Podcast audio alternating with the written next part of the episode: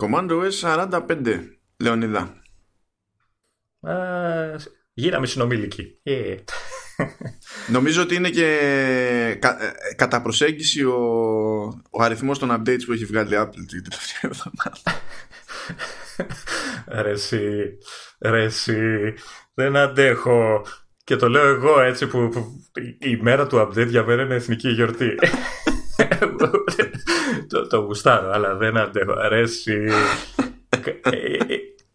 το iOS είναι σε beta από πότε, από τον Ιούνιο; τέλειο Ιουνίου, τέλειο Ιουνίου. Πόσο αποτυχία πια. Δηλαδή, έχω να το δω αυτό το πράγμα από το 7 που είχε κάνει το full redesign στο look και όλα αυτά που είχε γίνει πάλι χαμός. Δεν θυμάμαι το μεταξύ αν 7 ήταν πρώτη beta, αν ήταν στο 8. Αλλά τέλος πάντων, εγώ να σου πω αλήθεια, από... δεν θυμάμαι ε, πιο γιούχου φάση με, με beta testing όσα χρόνια τρέχει το beta testing. Δηλαδή δεν, δεν, δεν θυμάμαι τόσο κούκου από όλες τις μεριές. Ε, ε, εν τω μεταξύ, άκουγα προχτές άκουγα το, το προηγούμενο επεισόδιο. Εντάξει, είναι, ε, ε ήταν σε φάση, ξέρεις, αυτό που λένε καλύτερα να μασάς παρά να μιλάς. με άκουγα να λέω, ε, βάλτε το 13, είναι πολύ πιο σταθερό. Εγώ ε, είναι, είναι, είναι, πιο εντάξει, είναι πιο εντάξει. Αλλά ταυτόχρονα και εγώ έλεγα ότι δεν, αυτό δεν σημαίνει ότι είναι αρκετά εντάξει. Έχει, έχει ακόμα. Έχει ακόμα μέλλον. Ε, έχει γίνει μέσα σε, μέσα σε μία εβδομάδα έχουν βγάλει δύο update έτσι, ε, ξέρεις, μικρά update, κόμμα, κόμμα 1 και κόμμα 2 στο 13.1 το οποίο ήταν υποτίθετο update για το 13 δηλαδή δεν σώζεται η κατάσταση. Ε, και μάλιστα το, το πρώτο ήταν και emergency update έτσι, γιατί έσκασε πώς το λένε είδηση ότι ε, το 13.1 έχει πρόβλημα ασφαλείας με τα πληκτρολόγια τρίτων κατασκευαστών Σωστά. Ε, το, το οποίο, για όσοι δεν το ξέρουν, εδώ και κάνα δυο λειτουργικά συστήματα η Apple αποφάσισε να υποστηρίξει στο iOS πληκτρολόγια έτσι άλλων, πέρα από το δικό της. Οπότε ο καθένας μπορεί να Πληκτρολόγια εννοούμε τα, τα software keyboards, έτσι. Ναι, ναι, το on-screen ναι. keyboard, έτσι. Δηλαδή μπορεί κάποιος να βάλει το Swift key, δεν ξέρω ποιο άλλο παίζει, γιατί δεν έχω ασχοληθεί καθόλου, δεν με ενδιαφέρει το, ενδιαφέρει το, το θέμα. Ε, και επειδή είναι Apple, ε, λέει ναι μεν ε, σας επιτρέπω, αλλά σας βάζω και μια αρρύθμιση ασφαλείας που λέει ότι μπορείς να το χρησιμοποιήσεις, αλλά έχεις την δυνατότητα να του δώσεις full πρόσβαση και να είναι ένα πληκτρολόγιο όπως είναι το κανονικό ή να του βάλεις περιορισμένη πρόσβαση για να το χρησιμοποιείς μεν, αλλά ναι, με περιορισμούς και ασφάλειες και μπλα μπλα. Ναι, και να το κάνουμε λίγο πιο λιανά αυτό, γιατί αυτά τα πληκτρολόγια για να, κάνουν διάφορες, να εκτελέσουν διάφορες από τις λειτουργίες τους, παίρνουν δεδομένα από το τι κάνει ο χρήστης εκείνη την ώρα, τα στέλνουν στους servers της αντίστοιχης υπηρεσίας του αντίστοιχου developer. Και επειδή αυτό το θεωρεί ε, ε ενδεχόμενη τρύπα ασφαλείας η Apple, ακόμα και όταν έδινες full access, ε, σε περίπτωση που ερχόταν ώρα να βάλεις κάπου password τότε έβγαζε το πληκτρολόγιο του τρίτου και συγκεκριμένα για να μπει το password εμφάνιζε και πάλι το, το πληκτρολόγιο το κανονικό του, του iOS, το standard. Γιατί σε εκείνη την περίπτωση δεν μεταδίδονται δεδομένα. Ε, και τώρα τέλος πάντων πολύ ωραία όλα αυτά, έτσι, τα, τα έχει σκεφτεί ωραία η Apple. Ναι. Μέχρι που ήρθε το 13.1 το, το update μετά από τόσα χρόνια. Ε, το οποίο αποφάσισε ότι δεν πάει να λέει ο χρήστη ότι δεν θέλει full access. δεν ξέρει. Εγώ θα του δίνω full access, θέλει δεν θέλει ο χρήστης. Και έβγαλε ε, ανακοίνωση με τη, με τη μία η Apple που λέει παιδιά να ξέρετε έτσι και έτσι και ναι ετοιμάζουμε fix. Είναι, είναι, είναι γενικά η στάση της Apple τις ημέρες αυτές. Ναι, ναι, ναι, ετοιμάζουμε fix. Ναι, ναι, ναι, έρχεται τώρα, έρχεται τώρα. το, το αστείο είναι το εξής ότι Skybit το 13.1.1 έτσι, και μάλιστα έλεγε, είχε και άλλα, ξέρεις, το κλασικό bug fix και αυτά και έλεγε μάλιστα πέτα και την χρυσή ατάκα fixes για την μπαταρία. Κανείς δεν ξέρει τι. Ε, Αλλά το πετάνε και αυτό έτσι. Για να... Ναι, αλήθεια είναι ξέρω εγώ τι. Oh. Από, από, από σπόντα. Εγώ δεν είχα πρόβλημα με, τη, με την μπαταρία. Οπότε όλο αυτό εμένα ούτε κρύο ούτε ζέστη. Αλλά προφανώς υπήρχε θέμα ε, με, το, με το power management σε άλλες συσκευές. Γιατί έπεσα και σε συζητήσεις στο facebook και τέτοια με, με γνωστούς που μετά το, το update στο 13 γενικά και στο 13.1 όμως είχαν θέμα με την κατανάλωση. Ακόμα και με πολύ ελαφριά χρήση δηλαδή αυτό που μου περιγράφανε ήταν παράλογο. Ακόμα και έτσι δεν είχαν όλοι ενώ ήταν διάφορες στην ίδια έκδοση ε, δεν είχαν όλοι σε κάθε έκδοση iPhone το ίδιο πρόβλημα. Οπότε φαντάζομαι ότι επηρέαζε κάποια μοντέλα περισσότερο από κάποια άλλα. Και το 13.1.1 υποτίθεται το, το 1-1 ή το 1-2. Τέλος πάντων, το οποιοδήποτε. Αυτό το έχω χαθεί. Το 1-1. Το 1-1. Ε, υποτίθεται ε... ότι διόρθωνε αυτή τη φάση. Τώρα, βέβαια, δεν έχω προλάβει να ακούσω από τους ίδιους, να τους ρωτήσω και τέτοια να δω αν όντως τους ισχυώσαν τα τηλέφωνα, αλλά κάτι τέτοιο με αυτή τη φάση έχει να κάνει. Ε, εγώ αυτό που σου είχα πει και σε προηγούμενη εκπομπή είναι ότι με το 13, πριν μπει το 13-1 σκέτο, ε, είχα παρατηρήσει μεγάλη κατανάλωση στο ρολόι. Τώρα θα μου πεις τι σχέση έχει ε, προφανώς κάποια σύνδεση γίνεται ή κάποιο σκάλωμα τρώει το, από τη μεριά του κινητού και ε, ε, ρούφα γιατί μιλάμε όμως για ε, φαινόταν σε, σε, καθημερινή χρήση ρε, εκεί που είχα συνηθίσει να το φορτίζω μια, μία, μία μισή μέρα μετά ε, κάθε μέρα και με το ζόρι μπορεί να την έβγαζε. Και μόλις έγινε το 13.1 έστρωσε. Ωραία, δεν, δεν έφταιγε το ρολόι; Όχι, όχι. Ε, μάλλον έφταιγε από τη μεριά του iPhone κάτι δεν ξέρω τι έφταιγε, σύνδεση... Έφταιγε το iOS γιατί πέτυχα και ανάλογη ιστορία που σου λέει ότι πήρα καινούριο ε, Apple Watch. Του έχω το, την τελευταία έκδοση του WatchOS και πριν ήταν ok. Και με το που άλλαξα iOS και πήγα στο 13.1 ε, άρχισε να καίγεται μόνο του το, το Apple ναι, Watch. Ναι, ναι. Προφανώς είναι κάποια έστελνε δεδομένα, δεν ξέρω, η, η σύνδεση ίδια μεταξύ των δύο, γιατί είναι συνδεδεμένα αυτά πάντα. Ε, κάποιος σκάλωμα, έτσι, δεν, ε, δεν εξηγείται αλλιώ. Αλλά σου λέω, μου είχε, μου είχε διορθωθεί στο 13.1. Μπορεί να μην είχε διορθωθεί full, αλλά είχε διορθωθεί σαφέστατα. Ήταν ε, μεγάλη διαφορά. Ε, τώρα δεν ξέρω τι άλλο βρήκαμε την μπαταρία, αλλά το θέμα είναι αυτό με τα πληκτρολόγια. Να πούμε ότι ε, έγινε αυτό το πράγμα και υποτίθεται βγάλαν το 13.1.1 για να κόψουν αυτή την πρόσβαση την πλήρη. Το αστείο ή μάλλον το περίεργο είναι για όσους χρησιμοποιούσαν, ε, έχουν ε, φορεμένη την beta ε, στις συσκευές τους, ότι αυτή η έκδοση με, με το fix για τα πληκτρολόγια δεν έρθε ποτέ σε αυτές τις συσκευές. Δηλαδή βγήκε το 13.1 Περίμενε, βγήκε το 13.1.1 officially και εγώ που έχω beta, beta στη συσκευή μου δεν ήρθε ποτέ update. Ισχύει. Ποτέ.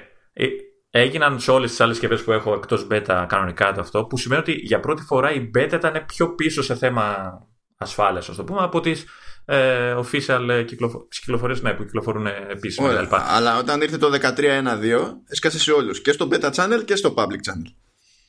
Αυτό εκεί ήθελα να καταλήξω. Για να, ξέρω, να τελειώσουμε το ένα για να πάμε στο δύο. Ναι, ναι. γιατί είναι πολλά. Για να πιάσουμε τον μπούσουλα. Εμένα ε, μου άρεσε μια ατάκα του John Gruber που πέτυχα στο Daring Fireball τη μέρα που βγήκε το 13-1-2. Λέει, ναι. Ε, παιδιά, εντάξει, και αύριο μέρα είναι. Περιμένετε, θα βγει το 13-1-3. Σιγά, λέει. Μη, μη σκάτε, μη, δεν χρειάζεται να βιαστείτε. Σιγά. Τέλος πάντων, το βγάζουν το emergency update, ξέρω, γιατί έγινε και ψηλό ντόρος με, με όλα αυτά. Το, το είπε και η ίδια η Apple ότι είχε θέματα και να προσέχετε. Ε, και αποφασίζει μέσα σε Τρεις, τέσσερις μέρες. Πόσο πέρασαν, ε, πόσο, πόσο διάστημα ήταν. Νομίζω κάπου τόσο, ούτε εβδομάδα. Ε, Sky Meet 13.1.2, το οποίο αυτή τη φορά κυκλοφορεί για όλους και για τις συσκευές με beta και μάλιστα από ό,τι κατάλαβα ήταν, νομίζω ήταν τρία τόσο γίγα, ήταν full έκδοση, δεν ήταν ξέρεις, ε, ε, update μόνο ξέρεις, το κομμάτι που άλλαζε, ήταν όλο το λειτουργικό. Ε, και ανάλογα τη συσκευή, νομίζω στο iPhone ήταν τρία τόσο ή στο iPad, δεν θυμάμαι σε ποιο από τα δύο. Αλλά ήταν, ήταν, ήταν, ήταν, ναι, ήταν μεγάλο, ήταν ολόκληρη η έκδοση, προφανώς. Ε, τώρα, το 13.1.2 ε, διορθώνει διάφορα. Έτσι, ε, εντάξει, μικρά πραγματάκια. Π.χ. ότι δεν ε, υπήρχαν περίπτωση που δεν δούλευε η κάμερα. Αυτό πάλι ήταν σε συγκεκριμένες συσκευές. Δηλαδή αυτά τα προβλήματα που περιγράφει πραγματικά. Ε, ε, εγώ στο SE δεν τα, δεν τα είχα. Προφανώς τα είχαν ναι. άλλοι, δεν το αφισβητώ αυτό το πράγμα. Αλλά για κάποιο... Μ' αρέσει που τη σκαπουλάρω με το παλιό το τηλέφωνο, ρε φίλε. ε, ναι, δεν ασχολείται μαζί σου τώρα. Όχι, μα περι, περιμένεις το χειρότερο testing να έχει γίνει στις παλιότερες συσκευές. Του στείλω ότι εντάξει δεν είναι τόσο απόλυτη προτεραιότητα. Έτσι, και εσύ είσαι πασάς, ξέρω εγώ, με την παλιότερη συσκευή σε σχέση με τους άλλους και που πίζουν. Πιθανότατα οι αλλαγές που γίνονται να γίνονται μόνο για τα καινούργια. Να είναι τίποτα καινούργιες λειτουργίες που δεν τις υποστηρίζει το παλιό. Και οπότε λειτουργεί, δεν το πειράζουμε. Ξέρεις, άστο. Ε, εντάξει, ε, έχει και, άλλες, ε, και άλλα διάφορα. Ε, κάτι με, το, με, το, με την γραμμή προόδου στο iCloud Backup που δεν εμφανιζόταν μετά από το... μάλλον συνέχισε να, να εμφανίζεται μετά την ολοκλήρωση του backup. εντάξει, σιγά. το φακός ήταν επαναστάτης, δεν άναβε. και έτσι δεν μπορούμε να ρίξουμε φως στα, στα μυστήρια. Διάφορα. Ε, ε, έχει διάφορα τέλος πάντων προβληματάκια. Οκ. Το θέμα είναι ότι βγήκε και στους ε, μπετούχους. τους μπετούχους. Ε, θέλω να πιστεύω ότι ε, θέλω να πιστεύω ότι δεν, ε, δεν μας πέταξε έξω από το κανάλι των beta έτσι. Θα, όχι, όχι, όχι, όχι. Το profile έχει μείνει. Το profile έχει μείνει. Ε, ο μόνος τρόπος να βγεις από αυτό είναι ε, να πας και να σβήσεις ο ίδιος το, το profile. Ναι, ναι. Ε, OK, okay, οπότε τώρα υποτίθεται αυτό είναι η έκδοση αυτή πρέπει να είναι και σε εμάς που έχουμε την beta πρέπει να είναι η επίσημη. Έτσι, πρέπει να είναι ναι, ναι, ναι, ναι, η επίσημη. Να θεωρείται beta. Ναι. Όχι, είναι επίσημη, είναι κανονική αυτή. Έχει άλλα θέματα με τις ε, συντομεύσεις και αυτά που δεν τρέχουν από HomePod που εντάξει δεν μας ενδιαφέρει γιατί δεν έχουμε HomePod. Βέβαια, ε, θα το συζητήσουμε αυτό με τις συντομεύσεις γιατί προσπάθησα αυτές τις μέρες να κάνω κάτι αυτοματισμούς τώρα που ξέρεις ξανά ενεργοποιήθηκε η λειτουργία. Ρε, εσύ δεν λειτουργεί. Τουλάχιστον έτσι όπως το, το είχα εγώ στο μυαλό μου, δεν λειτουργεί. Άστο, για, άστο για μετά. Θα μου πεις πώς δεν λειτουργεί. Για να δούμε αν συνδέεται με, με κάτι που έχω σημειώσει εδώ πέρα. Που λέμε έχω σημειώσει. Προσπάθησα να σημειώσω γιατί το note στο Καταλήνα έχει κάποιες απόψεις δικές του. ναι, να, να, να, να, πω εδώ ότι εδώ και μισή ώρα πριν ξεκινήσουμε την εκπομπή, μισή ώρα παλεύουμε να, να κάνει sync το notes του, του Μάνου από το Mac στο, στα notes τα δικά μου. Και δεν γίνεται γιατί ο Μάνος δουλεύει σε Καταλήνα και έχει την εφαρμογή ανοιχτή εκεί. Και απλά το Καταλήνα δεν θέλει να κάνει sync σε, στην εφαρμογή σημειώσεις άλλων λειτουργικών. Και, και πιάνει και το iOS το 13, έτσι. Ναι, ναι, δηλαδή- εντάξει. Το... κατέληξα για να μπορέσουν να περάσουν οι αλλαγές και να βλέπουμε τις ίδιες σημειώσεις με τον Λεωνίδα. Κατέληξα να παίρνω το text που έχω από το Notes App σε, σε Καταλήνα και να ανοίγω το, στο web το, την εφαρμογή ε, από το iCloud.com να κάνω εκεί paste και εκεί έγινε άλλο, ένα πράγμα που δεν περίμενα. Γιατί στην ουσία για να, έσβησα τα προηγούμενα από το web app και έκανα paste ολόκληρη τη σημείωση έτσι όπως την είχα σε, σε Καταλήνα. Και εκεί μισοαναστήθηκε ρε παιδί μου το, το sync στο notes app του, του Καταλήνα. Αλλά τι έγινε; Δεν έσβησε όλα αυτά που είχα σβήσει. Έσβησε ένα μέρος τους. Και από κάτω τους έβαλε αυτά που έκανα paste στο web app. Και λέω εντάξει. Αντιγιά. Ε, ε, εν τω μεταξύ έκανα εγώ, έλεγα πως θεω εγώ ρε. Μου έχεις καλώσει κάτι σε μένα. Φυσιολογική ε, σκέψη. Ναι, εντάξει, θα τα τσεκάρουμε όλα. Γράφω δύο βλακίες μέσα στις σημειώσεις, συγχρονίζονται παντού, έτσι, σε μένα, στο Mac μου, στο Mac του, του Μάνου που έχει Καταλήνα, στο iPhone του, δηλαδή. OK. Okay. Ό,τι να είναι. Εντάξει. Τέλος πάντων, ε, το 13-1-2 ήρθε για να μείνει, νομίζω.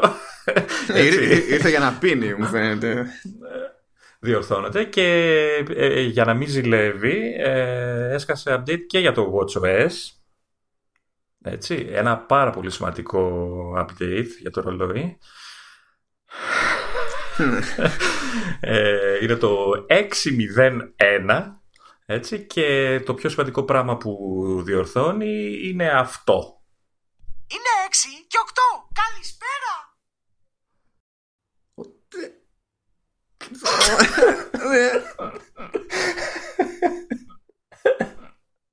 Τι ήταν αυτό; Ε, Ακούστηκε. Ναι.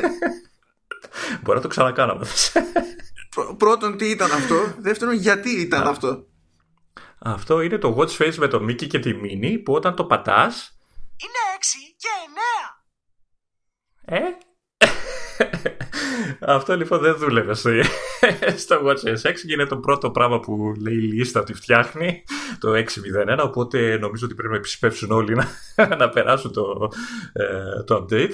Εντάξει, έχει και κάτι άλλο έτσι πιο μικρά, πιο ασήμαντο όπως ότι διορθώνει το complication ε, για το ημερολόγιο και κάτι άλλο με την οθόνη κτλ. Αλλά το βασικό είναι ότι δουλεύει πάλι το, ο, ο ήχος στο, στο watch face με το Mickey και τη Mini. Λοιπόν, είναι η, η, η, πραγματικά η πιο άκυρη πληροφορία, άχρηστη πληροφορία που έχω να μοιραστώ σε σχέση με αυτό το πράγμα και μου το θύμισε η φωνή είναι ότι το άτομο που κάνει τη φωνή του Mickey που ακούσατε και τέλος πάντων τα ακούσαμε δυστυχώς όλα ε, κάνει, και, κάνει και τη φωνή του Ατρέα το, κάνει και τη φωνή του Ατρέα το γιο του κράτος στην εξελισμένη εκδοχή του God of War. Mm. Σοβαρά, δεν το ήξερα αυτό.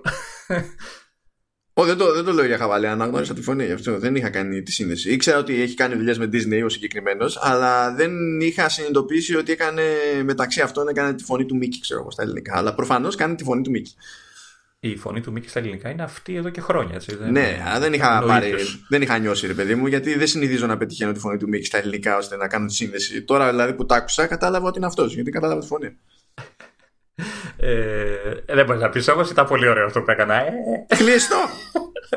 το κλείσα, το κλείσα. Εντάξει.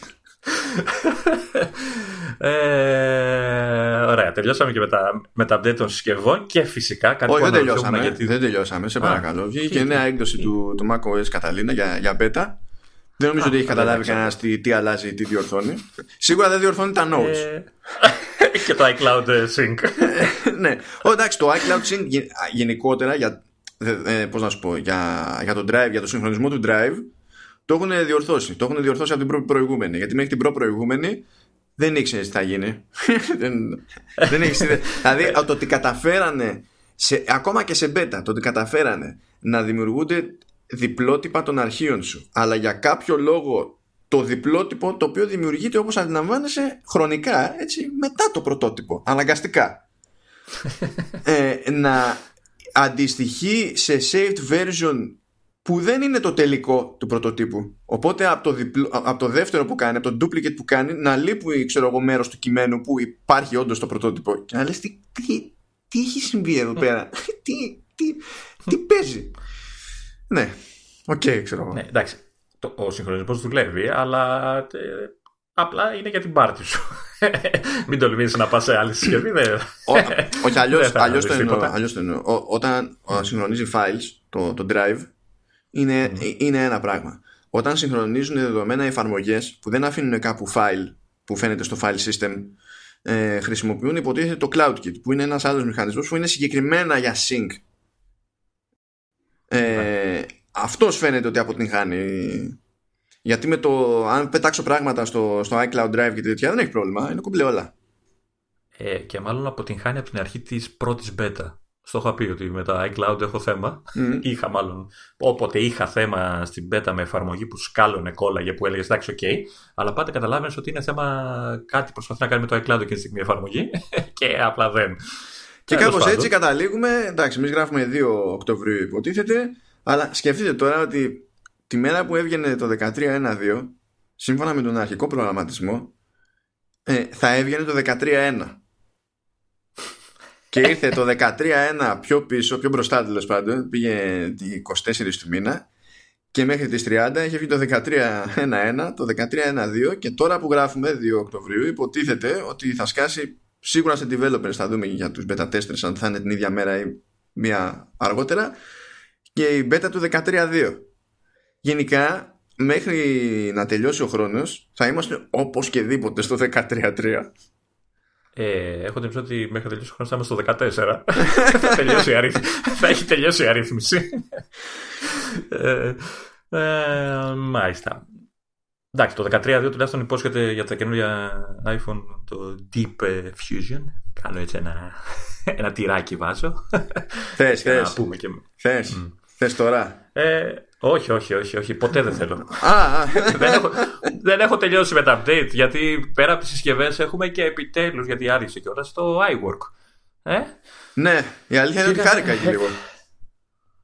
Ε, αλήθεια, χάρηκες. Γιατί εγώ έλεγα θα βρίζεις πάλι. Τι για το dark mode, καλά, ε, αυτό εννοείται. Ναι. Είχα μια ελπίδα να σου πω αλήθεια. Λέω μπορεί να το φτιάξανε. Ότι, κοίτα, ε. διαβάζω την περιγραφή. Βασικά να το οριοθετήσουμε αυτό. Ε, υπάρχει έτσι κι αλλιώς από Mojave Dark Mode και είχαν γίνει update εκεί πέρα οι εφαρμογές του iWork για να υποστηρίζουν Dark Mode. στο μυαλό της Apple αυτό μεταφράστηκε με λίγο κουφό τρόπο. Δηλαδή δεν είναι dark όλη η εφαρμογή. Είναι dark το UI γύρω από το περιεχόμενο, δηλαδή γύρω από τη σελίδα, ξέρω εγώ, ή από τον πίνακα ή από την παρουσίαση που επεξεργάζεται ο χρήστης. Ε, με τη λογική ότι ε, τα υπόλοιπα, δηλαδή το, το, το, περιεχόμενο μένει λευκό για να κάνει μπαμ σε σχέση με το interface και αυτό θεωρεί ότι είναι ένας τρόπος να εστιάσεις πραγματικά σε αυτό που κάνεις εκείνη τη στιγμή. Α, άμα δεν τυφλωθείς, εστιάζεις. Γίνε, φαντάζομαι γίνεται κατά περίπτωση ας πούμε, σε, κάποια, σε κάποιες γωνιές του ζωικού βασιλείου μπορεί να λειτουργεί έτσι η φάση. Όταν λοιπόν έσκασε το αντίστοιχο update για, για iOS το έχουν πρώτο πρώτο έτσι στα, στα release notes και λέει ότι υποστηρίζεται πλέον γιατί σε iOS δεν υπήρχε κανονικό dark mode γενικά σε όλο το σύστημα οπότε τώρα έγιναν update εκεί εφαρμογές για αυτό το λόγο. Και λέει ότι τώρα υποστηρίζεται dark mode και τα λοιπά. Και πάω να χαρώ λίγο λίγο έτσι και, και βλέπω στο τέλος πρώτα αστερίσκο. Και λέω όπα άκυρο πριν διαβάσω τον αστερίσκο τι εννοεί. Λέω εντάξει άκυρο, άκυρο, άκυρο και κάνανε το ίδιο πράγμα. Και λέω, ναι. Τουλάχιστον βάλανε. Ε, τουλάχιστον το file manager του, της εφαρμογής ε, είναι μαύρο. Ναι. ε, okay, ε, κάνανε λοιπόν οι εφαρμογές ε, στο iOS γιατί είχαν μείνει πίσω. Ε, υποστηρίζουν πλέον επίσημα iOS 13. Εντάξει, έχουν dark mode έστω. Ε, αλλά ειδικά στο iPad ε, πλέον έχει όλα αυτά τα καινούργια πραγματάκια που δίνει το λειτουργικό έτσι. Ε, Μπορείς να ανοίξεις την εφαρμογή σε ξεχωριστά, σε πολλαπλά μάλλον spaces, να ανοίξει δύο έγγραφα μαζί για να τα τσεκάρεις σε αντιπαράθεση κτλ. Ε, Τις καινούργιε εννοείται χειρονομίες ε, για text editing και navigation και όλα αυτά, τα οποία ποτέ δεν θυμάμαι και πάντα χρησιμοποιώ τις παλιές. Έχει κάτι δύο-τρία πιο μικρά ε, ορίζει, ξέρω εγώ, ε, προεπιλεγμένη γραμματοσυρά και μέγεθος ε, για να όταν ανοίξει ένα κενό ή κάποια συγκεκριμένα πρότυπα ε, ε ένα κενό, ξέρεις, αρχείο. Ξέρεις, περίμενε, σελίδα, περίμενε. Για το λες ποντιακά. Και είναι και ο λόγος για τον οποίο χάρηκα. Λοιπόν, προηγουμένως... Για, το default font και εμένα μου αρέσει. ε, προηγουμένως, άμα θέλαμε το, ε, ε, οποιοδήποτε πρότυπο, ακόμα και το κενό, δηλαδή ανοίγουμε blank στο pages ας πούμε για να γράψουμε κάτι να ανοίγει με συγκεκριμένη γραμματοσυρά με συγκεκριμένο, και συγκεκριμένο μέγεθος γραμματοσυράς έπρεπε στην ουσία να φτιάξουμε καινούριο template που να λέμε ότι κοίταξε να δεις αυτό το template το ονομάζουμε έτσι θα είναι κενό όπως είναι και το άλλο κενό αλλά θέλουμε να είναι με αυτή τη γραμματοσυρά σε αυτό το μέγεθος και σε αυτό το zoom ξέρω εγώ ε, το οποίο ήταν λίγο ποντιακό ε, να πρέπει να φτιάξει τελείως άλλο πρότυπο μόνο και μόνο επειδή ήθελε διαφορετική στάνταρ γραμματοσυρά, ας πούμε. Και τώρα σε αφήνει να κάνεις αυτή την αλλαγή στο, σε υπάρχοντα templates. Δηλαδή τώρα θα πεις ότι το πες καλύτερα από μένα. Απλά είπες τι γινόταν παλιά. καλά, καλά. Θα το καταλάβαινε άλλο ότι αυτό δεν γινόταν παλιά. Ορίζεις λοιπόν γραμματοσυρά και μέγεθος στα πρότυπα. Νομίζω δεν ξέρω αν είναι, γιατί λέει για, για βασικά πρότυπα. Προφανώς δεν είναι για αυτά τα πιο περίεργα που είναι με φυλάδια και δεν ξέρω τι. Αλλά, όχι, ναι, όχι, είναι, είναι για, για όλα τα πρότυπα. Α, OK. Okay. Εντάξει. Λέει για basic, γι' αυτό το, το, λέω ότι μπορεί να μην είναι για όλα. Basic εννοείς την κατηγοριοποίηση για το. Α, ναι, παίζει αυτό. Mm. Παίζει, δεν, το, δεν, το, δεν έχω προλάβει να το, τσεκάρω σε όλες τις κατηγορίες. Το, το, σημαντικότερο είναι ότι μπορείς πλέον να χρησιμοποιήσεις τα custom fonts που ναι. υποτίθεται εισήγαγε το iOS 13. Βέβαια υπάρχει μια μικρή, μικρή, μικρή, μικρή λεπτομέρεια για αυτά τα fonts που υποτίθεται τα αγοράζει ο άλλος από το App Store ότι δεν υπάρχουν δεν έχει ενεργοποιηθεί η λειτουργία, δεν έχει ενεργοποιηθεί καθόλου το section μέσα στο App Store, δεν υπάρχουν γραμματοσυρέ για να βάλεις. Δεν υπάρχουν στο App Store, αλλά μπορείς να χρησιμοποιήσεις ναι, ναι. πάλι από Anyfont και τέτοια. Ναι, ναι, ρε παιδί μου, αλλά υποτίθεται ότι αυτοί το υποστηρίζουν την επίσημη οδό ε, που δεν υπάρχει απλά. Αλλά εμείς τη βάλαμε τη λειτουργία να υπάρχει και εγώ όποτε. Ναι, εντάξει. Ε, τι άλλο, ναι, κάνεις ε, screenshot στο έγγραφο όπως κάνεις πλέον με την καινούργια λειτουργία που μπορείς να το κάνεις ολόκληρο ξέρεις, να το κάνεις screen ε, όλο το έγγραφό σου και να το στείλεις ε, ως PDF και να το κάνεις και markup και δεν συμμαζεύεται. Ναι, δηλαδή όχι μόνο αυτό που φαίνεται στο... Ακριβώς, στο, ναι, full. Στο ωφέλιμο χώρο της οθόνης είναι το, όσο και αν είναι το έγγραφο μπορεί να το κάνει όλο ένα screen ή ένα PDF ξέρω. Ε, αναμενόμενο αλλά εξίσου σημαντικό, ε, σημαντική η δυνατότητα για υποστήριξη για ξέρεις, εξωτερικά, εξωτερικούς δίσκους, στικάκια κτλ. Ναι, ναι. Και file servers. Εντάξει, το περιμέναμε αυτό. Τώρα έχει κάτι άλλα πιο μικρά. Δεν ξέρω αν χρειάζεται να τα πούμε όλα. Εντάξει. Αυτό που έχει για την, για την υποστήριξη HEVC. Αυτό ήθελα να πω τώρα για το HEVC. HEVC. ε, πραγματικά έχει υποτίθεται συγκεκριμένη ρύθμιση παιδί μου, σε κάθε εφαρμογή. Έχει δύο tick boxes που σχετίζονται με αυτή την ιστορία. Και έχει εξήγηση σε κάθε περίπτωση. Δηλαδή, όταν θα τικάρεις το, ε, το ένα ή το άλλο, ή αν τικάρεις και τα δύο, αλλάζει, βγάζει λίγο κειμενάκι από κάτω που σου εξηγεί τι σημαίνει αυτό στην πράξη. Mm. Δεν νομίζω ότι θα καταλάβει ποτέ κανένας. Τέλος πάντων, για να καταλάβει κανένας, είναι ένα το καινούριο φορμά, πώς λέμε JPEG. το οποίο υποτίθεται ότι μειώνει το μέγεθος του αρχείου, αλλά διατηρεί την ποιότητα της εικόνας. Και, OK, okay, στις ταινίες λέει τώρα το movies, όχι μόνο για φωτογραφίες, έτσι. Λέει για τα movies. Μα το HEVC είναι για βίντεο που θα κάνεις embed. Αν ήταν για φωτογραφίες, θα ήταν ε, το, το HEIF. Το HEIF. Okay, ναι, ναι. ναι. Το οποίο το λέμε HEIF, αλλά η, η κατάδειξη του αρχείου είναι HEIC. Εντάξει. Ε, ωραία λεπτομέρεια είναι αυτή που λέει για, τα, για την δυνατότητα να επιλέγεις πολλά αντικείμενα στο έγγραφο με πατώντας shift command στο hardware πληκτρολόγιο mm. ε, το οποίο σκεπτόμενος εγώ το, το δικό μου work, work ε, flow. Ε, θα βολέψει αν χρειαστεί να δουλέψω σε... Αυτό το λες για, για iPadOS και τέτοια έτσι γιατί αυτά, αυτά, ναι, ναι, αυτά είναι στάνταρ στο, το... στο desktop. Θα, ήταν, θα είχα τρελαθεί ναι, εννοείται. εννοείται. Απλά τώρα πλέον το κάνεις και στο είναι πολύ βολικό γενικά αυτό ναι. Ε, και τα, το Numbers και το ακολουθεί ουσιαστικά τα ίδια πάνω κάτω έχει από ό,τι ναι, βλέπω. ναι. δεν έχει κάποια μεγάλη διαφορά. Ε, και το Keynote το ίδιο βέβαια στο Keynote δεν μιλάνε για Dark Mode Τώρα δεν ξέρω αν είναι απλά παράληψη. Και δεν, είχα και, δεν το έχω εγκατεστημένο για να το δω αν ε, όντως... Ε, το έχεις εγκατεστημένο. Δεν το έχω. Το είχα πρόσφατα. Το έζησα γιατί ήθελα να βάλω Apple Arcade παιχνίδια. και το έζησα γιατί δεν είχα χώρο. Κάτσε να ανοίξω μια ναι. παρουσίαση να σου πω. Μιας και έχω εδώ κάτι πρόχειρο. Ναι, έχει, έχει. Είναι ίδια λογική Dark Mode. Α, OK, okay, απλά δεν το λένε. Mm. Ε, εντάξει. Ε, και εννοείται ότι έκανα ένα update και στο, στο iWork για Mac.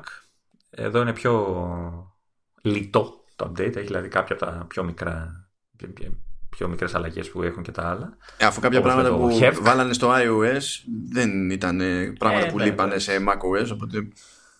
Δηλαδή Dark Mode υπήρχε. Ε, εννοείται ότι υπήρχε υποστήριξη για file system. δεν θα λειτουργούσε τίποτα ξέρω εγώ ε, είχε τις διαφορές αυτές στα keyboard shortcuts οπότε προφανώς ναι, εντάξει. Ναι. Αυτά οπότε ναι. Όσοι τα χρησιμοποιούν τη suite, όσοι τη χρησιμοποιούν Λοιπόν, να, ένα update. Α, α, α, κάνουμε λίγο χαβαλέ εδώ πέρα για το, τη φάση με το HVC. Mm. Με πρόσεξε. Άκου τώρα να δεις. Δεν θα πω τι γίνεται με την κάθε επιλογή, αλλά επειδή ε, διάβασα κάποια support notes της, της Apple και φεύγανε τα face palms και δεν ξέρω τι θα κάνω. λοιπόν, σου λέει ρε παιδί μου ότι τώρα όλες οι εφαρμογές του iWork υποστηρίζουν ε, το, το embed βίντεο με συμπίεση HEVC. Μέχρι εδώ όλα καλά. Ναι. Έστω λοιπόν ότι εσύ φτιάχνεις ε, ας πούμε ένα κάτι στο, στο Pages και βάζεις σε ένα βίντεο και θες να το κάνεις EPUB για να το πετάξεις στο, στο Bookstore. Το κάνεις αυτό σε, σε macOS, κάνεις export και ξέρεις δημοσίευση στο Bookstore, όλα κομπλέ. Αν βάλεις βίντεο HEVC στο Pages, σε iOS και iPadOS και θες να το πετάξεις στο Bookstore που έχει την επιλογή να το κάνεις με τη μία Publish δεν θα τα ανεβάσει τα HVC, πρώτα θα τα μετατρέψει σε, σε H264. Και η ίδια η Apple σου λέει ότι αν θέλεις να, βάλεις τα, να κάνεις τα embed που θέλεις, okay, ξέρω εγώ, στο, στο αρχείο σε iOS, ε, αλλά αν θέλεις να ανέβουν ως HVC, τότε άνοιξε την εφαρμογή σε Mac και κάνε από εκεί το publish. OK. Okay. Δηλαδή, εδώ θα πρέπει να είναι διαφανής η διαδικασία, να μην έχει σκέψη καθόλου. Δηλαδή βάλαμε υποστήριξη και τώρα σημαίνει αυτό. Ε, ε, δεν. Έχει πέσει η κοπτοραπτική του ελέους σε αυτά τα release. Θα, δηλαδή, θα, θα, θα, τα φτιάξουν στο 13.1.3β κάθετος 4 παράγραφος 2. Ε, σε αυτό το update θα βγει. Ε, Επίσης, να κοιτάω τώρα τη λίστα με τα υπόλοιπα θέματα. Έτσι, να σε καρφώσω. Έχεις βάλει τουλάχιστον δύο θέματα, μην πω τρία, τα οποία εντάξει, μόνο εσύ θα τα ακούσεις, μόνο εσύ θα καταλάβεις τι λένε και κανένα δεν ενδιαφέρουν αυτά. Αφού κάποια δεν ξέρεις καν τι είναι, πώς ξέρεις αν το είναι. Ε, Ακριβώς. Ακριβώς. Τα λόγια μου έρχεσαι. και που θα πεις δηλαδή για το Chrome Keystone. Ε, Καλά, εντάξει. Α πάμε λοιπόν με αυτό. Ναι. Ας, κατά μία έννοια τελειώσαμε με τα updates. Τέλος πάντων. Ναι, τα βασικά. Ναι. Τελειώσαμε εμείς με τα updates, δεν τελειώσαμε τα updates με εμάς. Γιατί τώρα εντάξει, φαντάζομαι όταν θα αρχίσω να μοντάρω, θα είναι updates για τα πάντα πάλι. Υποθέτω. Και, και να, πω, να πω ένα τελευταίο κουλό για να κάνω ένα follow-up από την προηγούμενη που με έκραζες για το email, για το mail app της γυναίκας μου. Ότι έκανα το update στο 13.1.2 ε, μέσα στο app έχει δύο, εφαρμο... δύο λογαριασμούς ε, η σύζυγος. Έχει το προσωπικό της και αυτό που χρησιμοποιούμε για το κατάστημα. Ε, πριν το update, ε, κανένας αποστολέας σε κανένα λογαριασμό. ε, μετά το update, ε, ο ένας λογαριασμός θα δείχνει κανονικά, ο άλλος όχι. Εξαιρετικό. Περίμενα να μου πεις κάτι πιο δραματικό έτσι όπως το έθετες. Ξέρεις, πριν κανένας αποστολέας σε κανένα λογαριασμό, σε κανένα email. και μετά περίμενα πραγματικά να ακούσω όλη η αποστολή σε όλα τα email.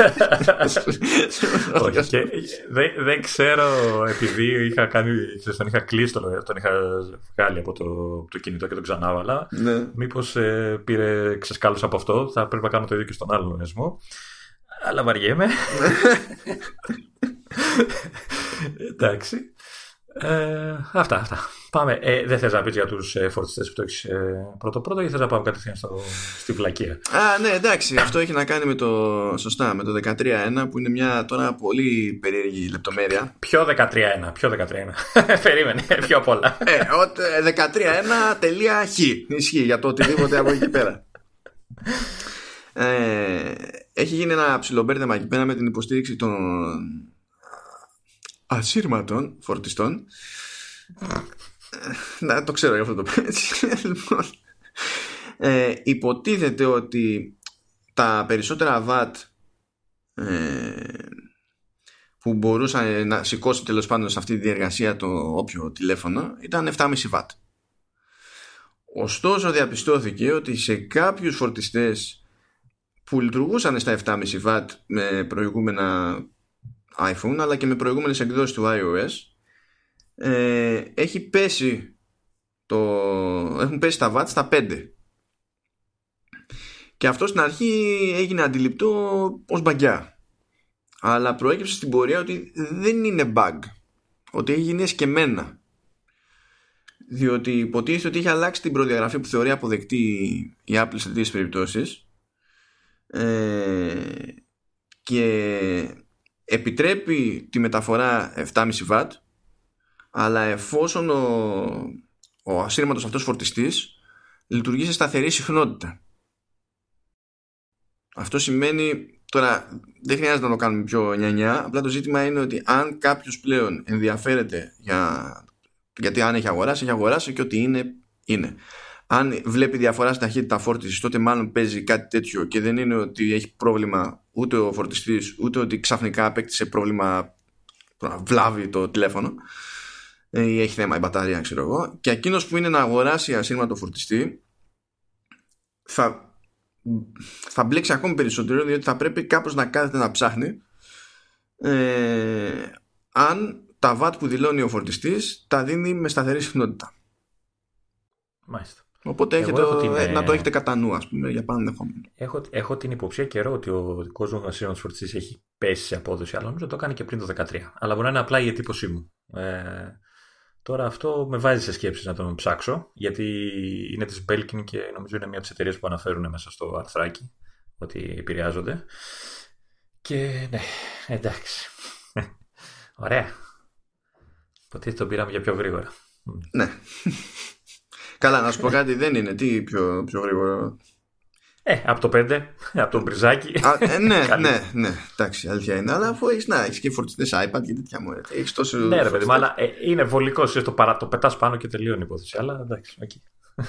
ε, λοιπόν, πάμε τώρα σε, σε άλλα περίεργα. Γενικά είναι για πάντα περίεργα όλα.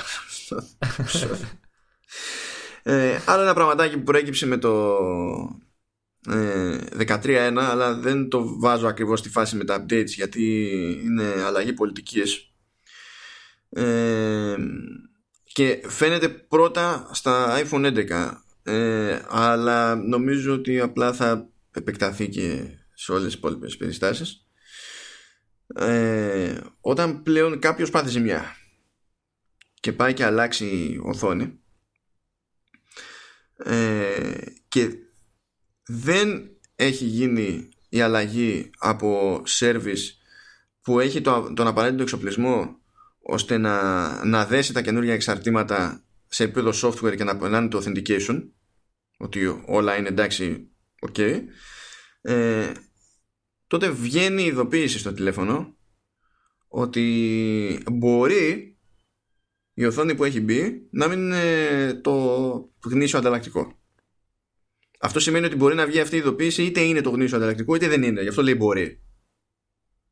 Γιατί σου λέει ο άλλος μπορεί να έχει βάλει το καλό το ανταλλακτικό, ας πούμε, αλλά επειδή δεν έχει ε, ένα συγκεκριμένο τέλος πάντων μηχάνημα που δίνει σε εξουδοτημένου και αυτό με αστερίσκο το ότι το δίνει σε εξουδοτημένου, η Apple για να κάνουν το από εκεί και πέρα μπορεί να βγάζει αυτή την ειδοποίηση. Αυτή την ειδοποίηση τη βγάζει για μερικές μέρες συνεχόμενες, νομίζω για τέσσερις μέρες κάτι τέτοιο.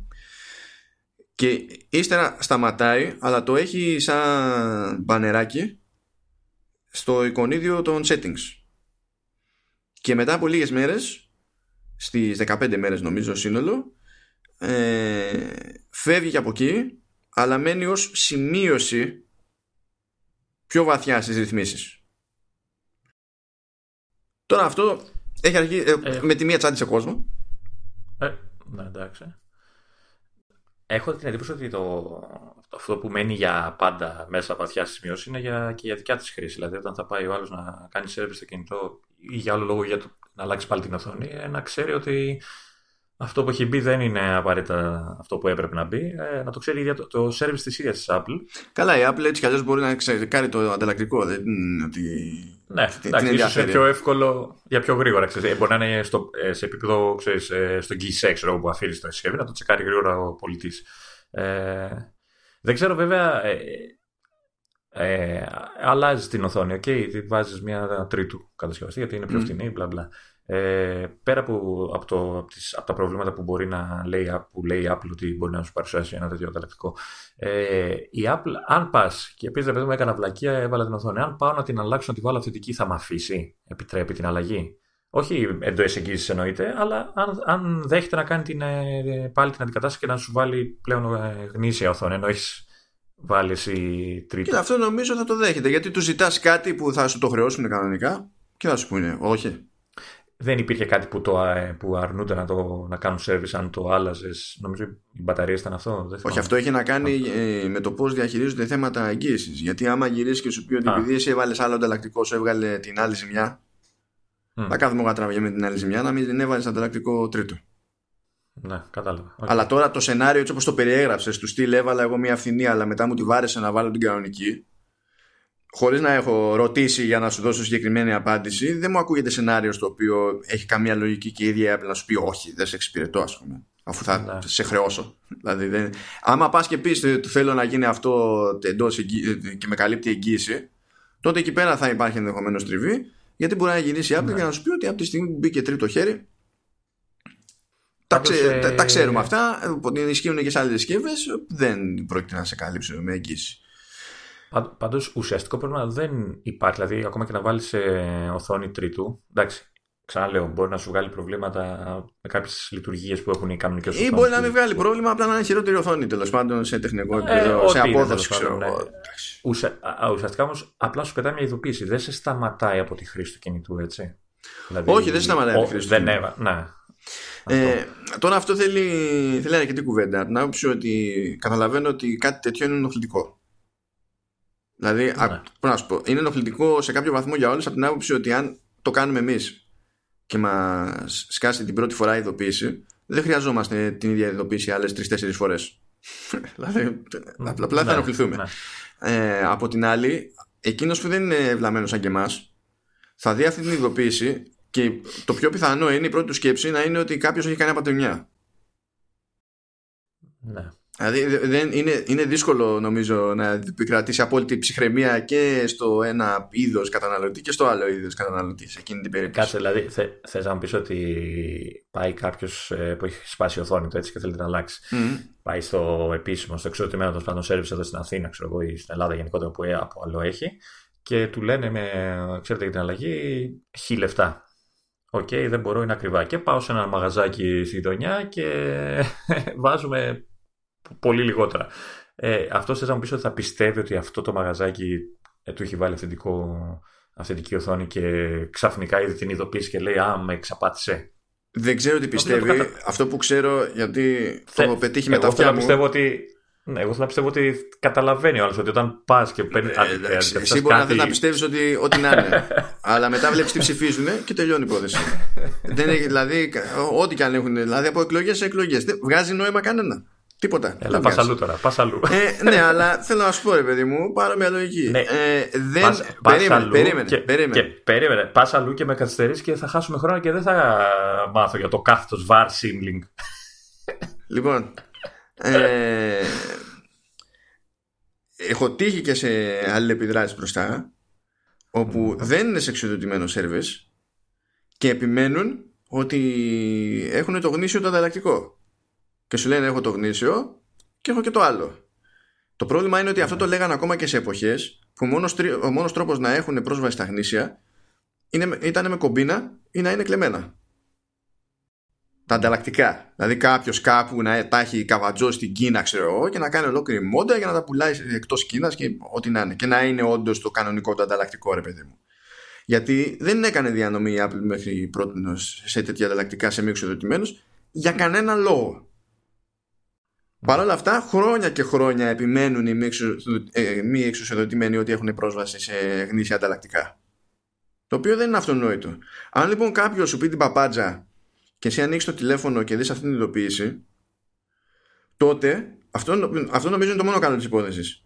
Ε, θα πεις λίγο σε σκέψη. Γιατί θα πεις ή δεν έχει το hardware για να φτιάξει authentication, που είναι ένα θέμα, δεν σημαίνει ότι σου έχει βάλει μάπα οθόνη ε, ή με δουλεύει. Και άμα ξέρει και ο άλλος ότι θα το δεις εσύ αυτό το μήνυμα, ε, θα έχει και ένα λόγο παραπάνω να αποφύγει το να σου ρίξει δούλεμα.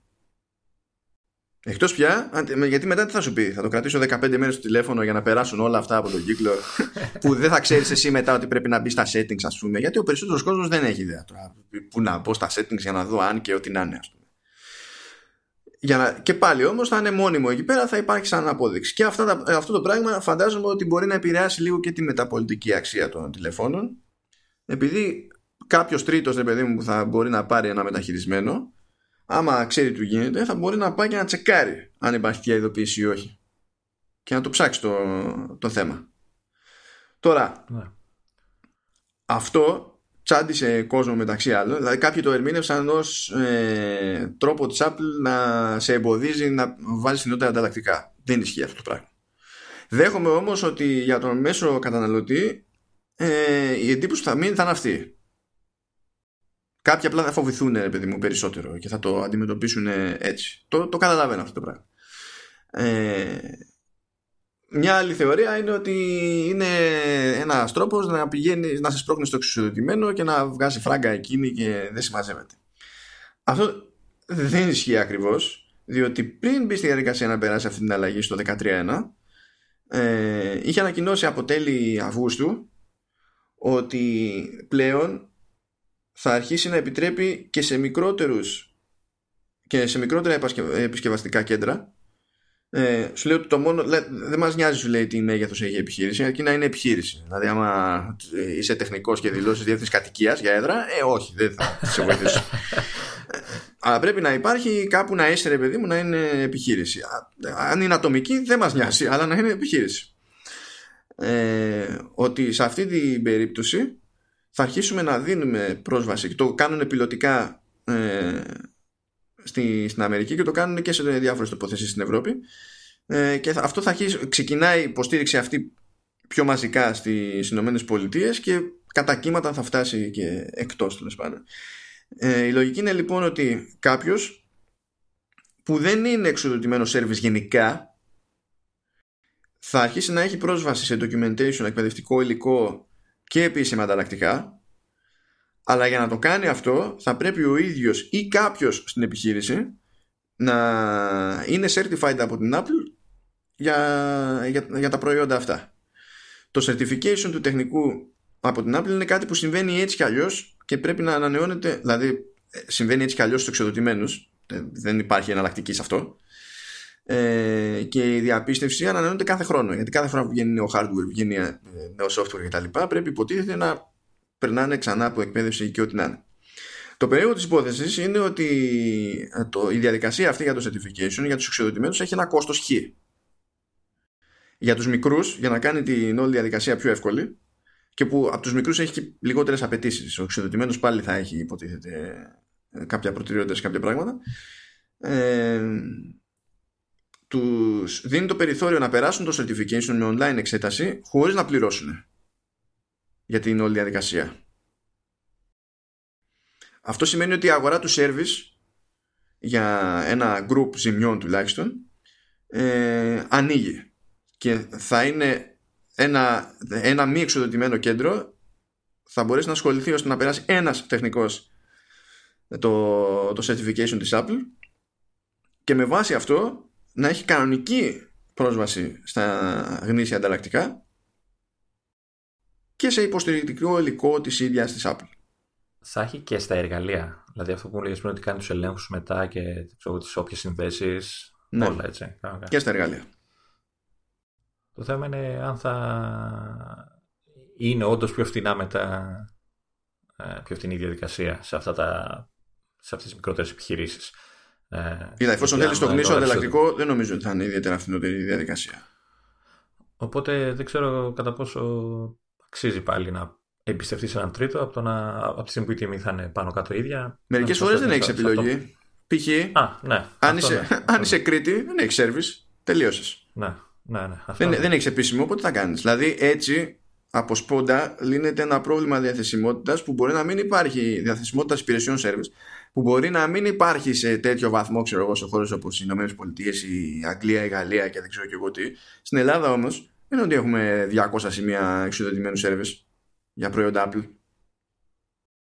Οπότε αυτή είναι μια λύση της προκοπής της περίπτωση. Που στην τελική μιλάμε τώρα για πράγματα που έχουν να κάνουν με iPhone και τέτοια. Δεν είναι ότι ξαφνικά βγάλανε άκρη για τους Mac. Δηλαδή, αν έχεις Mac και είσαι στην Κρήτη, Γεια σου Γιάννη, αν, αν, είσαι, αν έχεις Mac και στην Κρήτη πάτη ζημιά, είναι πάρα πολύ ωραία, πρέπει να στείλει το μηχάνημά μου.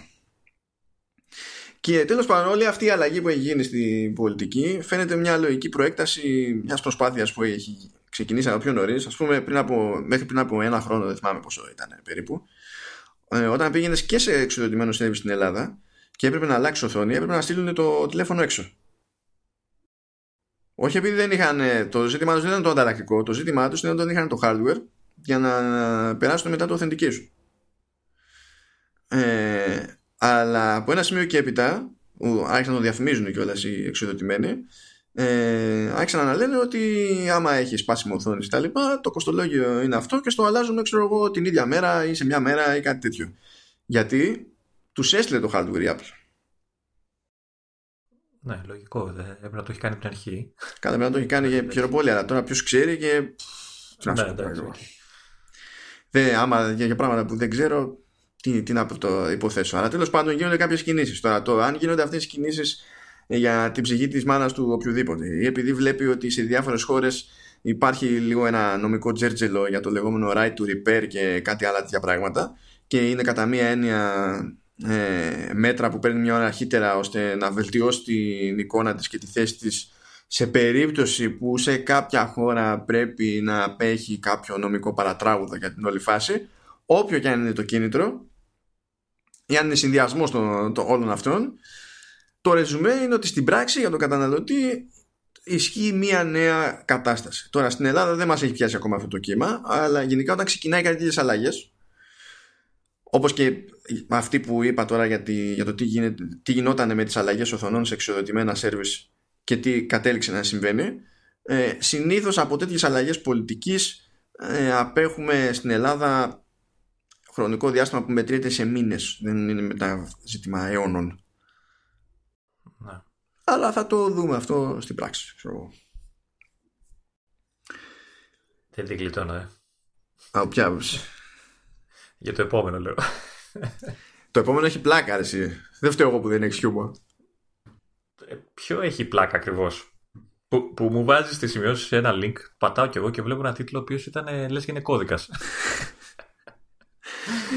Δεν να το κάνω τόσο νιανιά, αλλά είχε πολύ πλάκα. Γιατί βγαίνουν κάτι αναφορές πριν από μερικές μέρες ότι είχαν πρόβλημα, πρόβλημα σε editing studio στο, στο Hollywood και, και μετά από κλείσιμο τον Mac Pro δεν μπορούσαν να κάνουν ένα νέο boot. Και λες τώρα, τι σου πρόβλημα είναι αυτό, πώς ξυπνάς μια μέρα και συγκεκριμένα οι Mac Pro στα κινηματογραφικά στούντιο σκαλώνουν και δεν μπορούν να κάνουν boot; Γιατί και, όχι και άλλοι κλείσιμο, κλείσιμο φυσιολογικό έτσι, όχι ξέρω, έσκασε κάτι και έκανε boot αυτό restart. Όχι τίποτα. Μα shutdown. Και... Έκανε ο χρήστη shutdown και πήγε να το ξανανάψει. Ξέρω. Ναι, ή αυτό. μπορεί ο χρήστη να έχει κάποιο δικό του λόγο να κάνει restart τέλος πάντων και στο restart από ένα σημείο και έπειτα στο restart μπουκώνε. Τέλος. Δεν άναβε κάθε τίποτα. Κενό. Okay. Και λες τώρα πώς, τι σοϊ πρόβλημα είναι. Δηλαδή, περάσανε διάφορα σενάρια. Σου λέει πω κάνανε για κάποιο λόγο στοχευμένη επίθεση.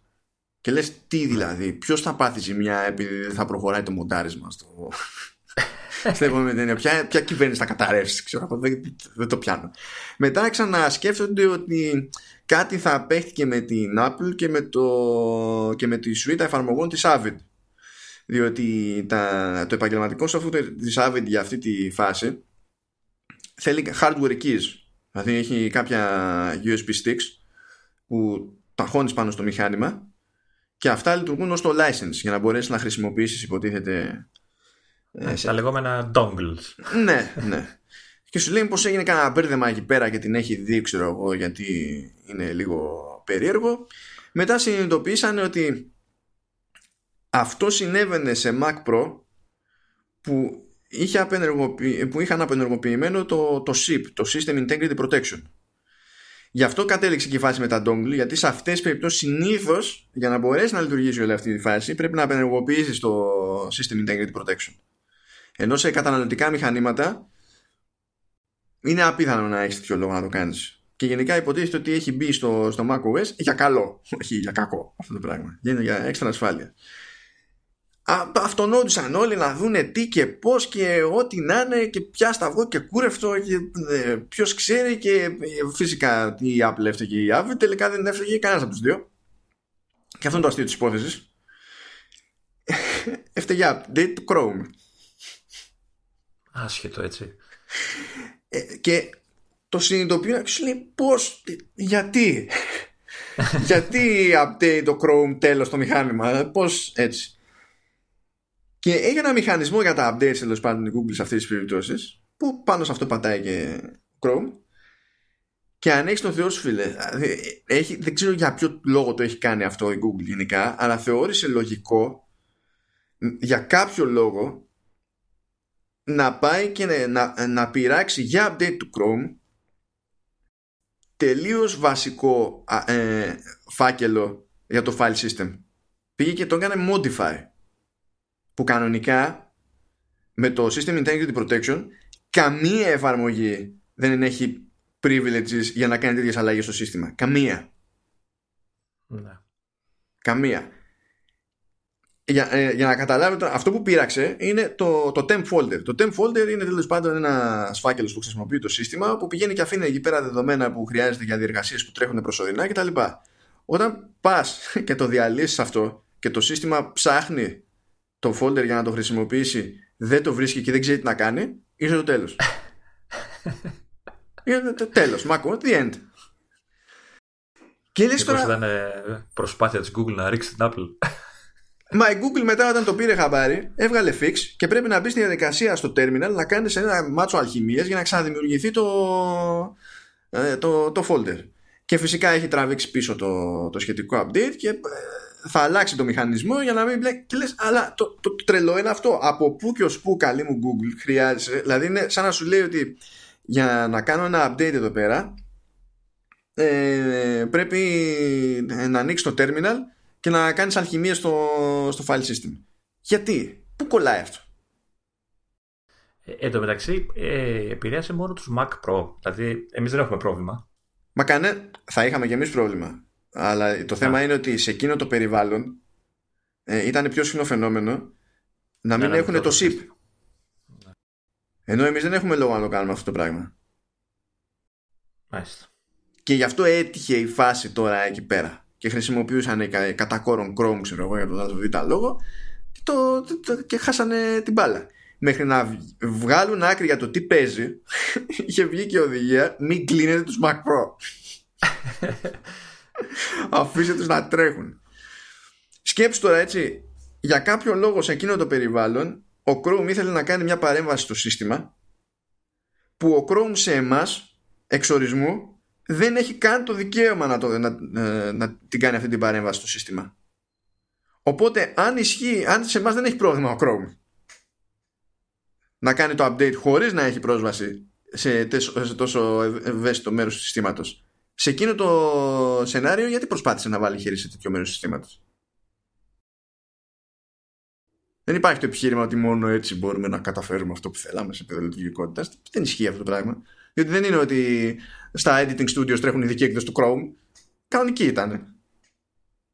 Να σου πω, ε, παρένθεση. Ε, χρήσιμο θα είναι, επειδή βλέπω το άρθρο έχει, ε, έχει κάποιο point, ε, το έκτο, ε, να βάλεις στα show notes αυτό, τον τρόπο που μπορεί να τσεκάρει κάποιος το σύστημά του, αν όντως το, το SIP είναι ενεργό και αυτά. Ναι, ναι, θα τα βάλω κανονικά. Όχι, ενώ να το βάλει κατευθείαν, να μην ψάχνει τώρα ο άλλος. Ξέρεις την εντολή, ξέρω ότι είναι αυτό που πρέπει να κάνει. Ναι, ναι. Για να τσεκαριστεί μπαμπαμ, μήπως και οτιδήποτε. Και μιας και λέμε για διάφορα έτσι και παρατράγουδα, έσκασε και ένα επικό hack για jailbreaking που το λένε checkmate και είναι τόσο επικό που είναι αδύνατο να πατσαριστεί λόγω του τρόπου με τον οποίο λειτουργεί. Δηλαδή για να μη λειτουργεί έτσι θέλει αλλαγή σε hardware, δεν γίνεται αλλαγή σε software. OK. Okay. Ε, νομίζω πιάνει μέχρι το iPhone 10 όλο αυτό. Από το 4S. Wow. ναι, πιάνει μέχρι το, το iPhone 10. Ε, οπότε 10S και 10R και δεκάρια και αυτά δεν έχουν τέτοιο, τέτοιο ζήτημα. Ε, βέβαια, αυτό δεν σημαίνει ότι ξαφνικά ο άλλος μπορεί να σου κάνει jailbreak στο τηλέφωνο και να τρέξει χιλιαμύρια και ό,τι να είναι. Γιατί πρώτον πρέπει να έχει πρόσβαση στο τηλέφωνό σου. Ναι. Έτσι, ε... το, το, το, θέμα είναι να, να μπορείς ο ίδιος, αν θέλεις, να κάνεις jailbreak. Γιατί να στο κάνει κάποιος άλλος δεν υπάρχει τέτοιο θέμα. Αλλά Ρε παιδί μπορεί να θέλει να κάνει ο άλλος τσαχπινιά για να σου πάρει δεδομένα, ξέρω εγώ. Εντάξει. Δηλαδή, αυτό πρέπει να, δηλαδή, για να συμβεί αυτό, να, έχει, να σε φοβήσει αυτό το σενάριο, πρέπει να πρώτα απ' όλα να σου κλέψουν το τηλέφωνο. Ναι, να, να θυμίσω εδώ ότι το jailbreak είναι ουσιαστικά το ε, ξέρεις, custom λειτουργικό που παίρνανε από πάντα σχεδόν τα iPhone, για όσους έτσι είναι λίγο πιο ψαγμένοι, για να, ε, το οποίο επέτρεπε να κάνεις πράγματα που δεν επέτρεπε το επίσημο λειτουργικό να κάνεις, όπως ας πούμε να, να βάζεις εφαρμογές ε, δωρεάν, να τις πω, έτσι, μη επίσημες. Κάνω όχι απαραίτητα, γιατί και στο Cydia, το, το store που λέγονταν, δεν θυμάμαι, είχε και εφαρμογές πληρωμή, δεν ήταν εξορισμού, ξέρεις, free. απλά δεν ε, περνάνε από το επίσημο κανάλι για τους περιορισμούς και την, ε, τον αυστηρό έλεγχο της Apple. Αυτά ναι, τα, τα, ναι. βάζανε και διάφοροι και λειτουργιούλες, ξέρεις, που τώρα κάποιο τις έχει βάλει ήδη η Apple στο λειτουργικό το επίσημο, αλλά πριν δεν υπήρχαν, οπότε κάνανε jailbreak για να βάζουν κάποια πράγματα, κάποιες λειτουργίες που τους ναι. Αυτό, παρένθεση. Ε, και το άλλο είναι ότι, ωραία, έστω λοιπόν ότι θες να κάνεις εσύ jailbreak. Okay. Το κάνεις. Ε, πρέπει να είναι συνδεδεμένο με καλώδιο το, το τηλέφωνο για να κάνεις το jailbreak, εντάξει. Αλλά δεν είναι persistent. Δηλαδή, το... σε, κάθε... Ναι, σε κάθε πανεκκίνηση πρέπει να το ξανακάνεις. Okay. Οπότε η χρησιμότητά του σε μεμονωμένο χρήστη ε, δεν είναι και super.